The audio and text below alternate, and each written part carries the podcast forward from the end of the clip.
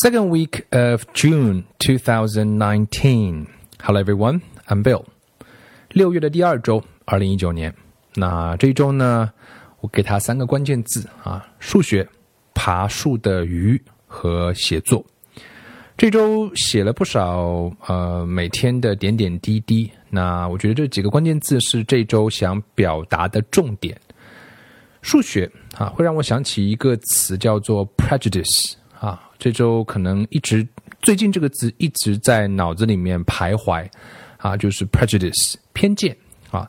什么叫偏见呢？就是我们在对一件事情有足够的了解信息之前啊。不是仅仅靠自己的主观的体验，我们对一件事情下一个定义，给他一个 judgment。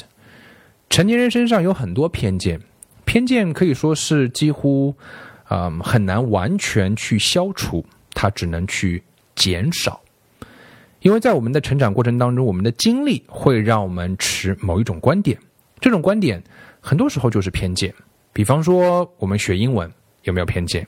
有啊。我们学英文的偏见来自于我们自己的经历、经验。作为我们这一代啊，八零后这一代，我们怎么学英文的？我们就是很传统啊，我们就是背背单词啊，做做题啊，考考试啊，然后没了。难道你要把这样的观点、这样学语言的观点，也让你的孩子这样去做吗？这就是一种偏见。为什么呢？因为你还不知道，其实学语言还可以有很多的方式方法，比方说可以通过听故事啊。比方可以通过看分级读本啊，那你有没有了解过语言学习的种种可能性，再去下一个结论，或者说暂时的假设，这样呢就会至少会减少偏见，完全消除很难讲。所以语言学家他也不过是提出一个假说，他不会说学语言一定要这样学，只有这样学才能够学好，他们从来不这样讲。所以对于数学的学习。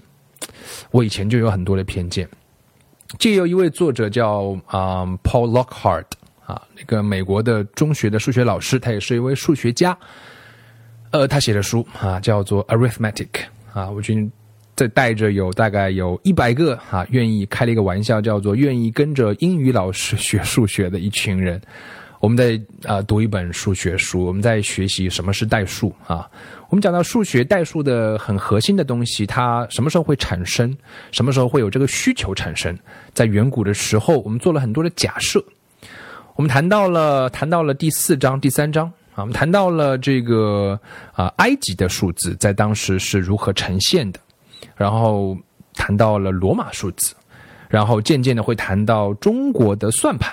然后会进入到印度的数字，从数学的演进和演变，我们去了解数学很美的地方。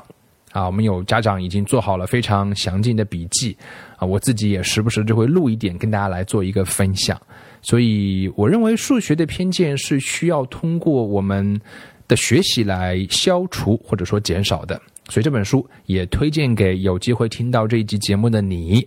这本书的名字叫做《Arithmetic 啊，你也可以学一个词，arithmetic 就表示的意思是代数啊，所以本周有录制完了前面的啊前五章，然后把很多有趣的事实、有趣的方法啊，用一种玩的方式啊，跟很多朋友做了分享，这是第一个关键字。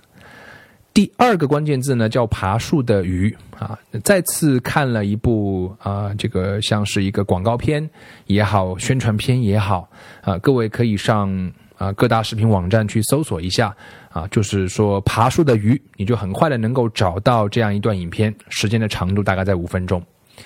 他在尝试批判的是我们的教育制度啊。看完之后呢，你会嗯禁不住的站起来要鼓掌，因为你觉得。啊，我们不要让孩子去做一条爬树的鱼。有的孩子在我们的教育体制下游刃有余，因为他是一只猴子，没有错，他可以爬得很好。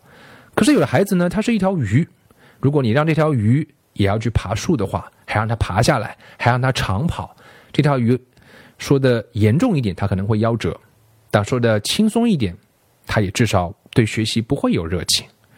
所以在影片当中举了很多例子啊，我们去对比一下，说今天的手机和很久很久以前的手机或者说电话吧，那有巨大的差别。今天的汽车和一百年前的汽车有巨大的差别。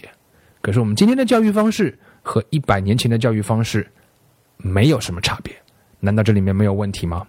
有。那么全世界有没有答案呢？也有啊，比方说北欧的芬兰。当然，我们知道教育体制的改变，它是一个非常复杂的问题。但是，我想每一位家长为你的孩子其实是可以做一点什么的。所以，这个影片我们并不期望中国教育制度去做翻天覆地的变化，这需要很多代人去解决这个复杂的问题。但是，作为每一个家长，啊，你的孩子就是你的天啊，因为你希望把这个天能够撑起来，你不希望天会塌下来。所以，也许会给你一些启示，给你一些启发，啊，希望大家可以去啊看一看。再谈一个关键字，就是写作啊。我因为最近在带着我们家老大在刷一些题啊，我是从来没有帮他刷过题，第一次呢了了解到，我是刚刚才知道说，原来小孩子都在考一个叫什么 PET 的考试，然后我就找来他上面就是剑桥的通用能力考试啊。I'm just curious, I'm interested. 然后我觉得考试还挺不错的，尤其它阅读部分很有意思。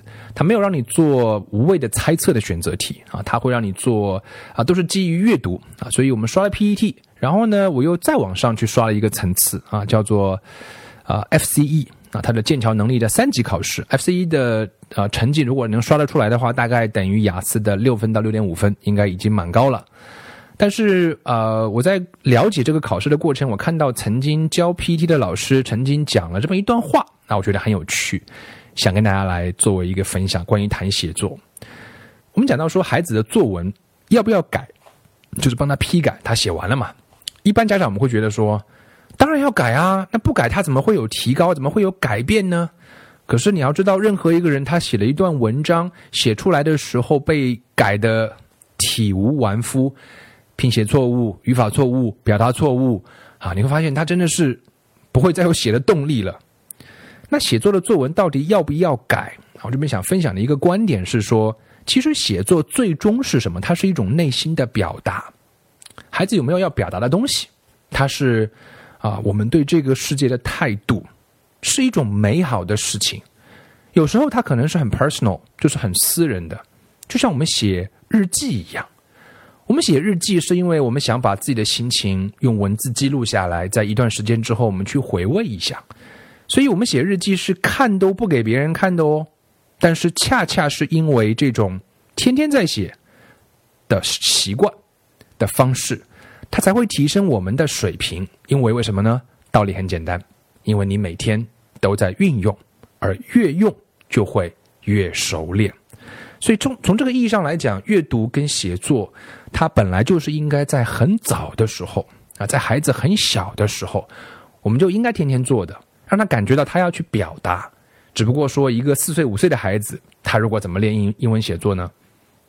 画画呀，他画出来就是他要表达的，他可能写上歪歪扭扭的几个字母啊，可能画几个你都看不懂的表情符号啊，这就是他在这个阶段。练习写作的方式，你千万不要想多了，让他去开始啊用很复杂的句型，那个是不可能的。但是在那个时候，他如果保持这个习惯的话，每天都画一点，写一点奇怪的符号，你都看不懂，但你可以问他交流，让他把他想表达的告诉你，或者你可以去猜。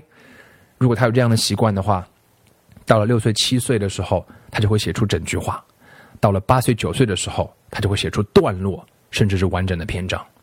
所以阅读也好，我们在孩子小的时候读给他听，跟他一起读。他到了九岁、十岁、八岁、九岁的时候，他就能够自己的读大段的文字写作。我想也是一样的，它是一种内心的表达，是他有话要向我们去表达，向这个世界去呐喊。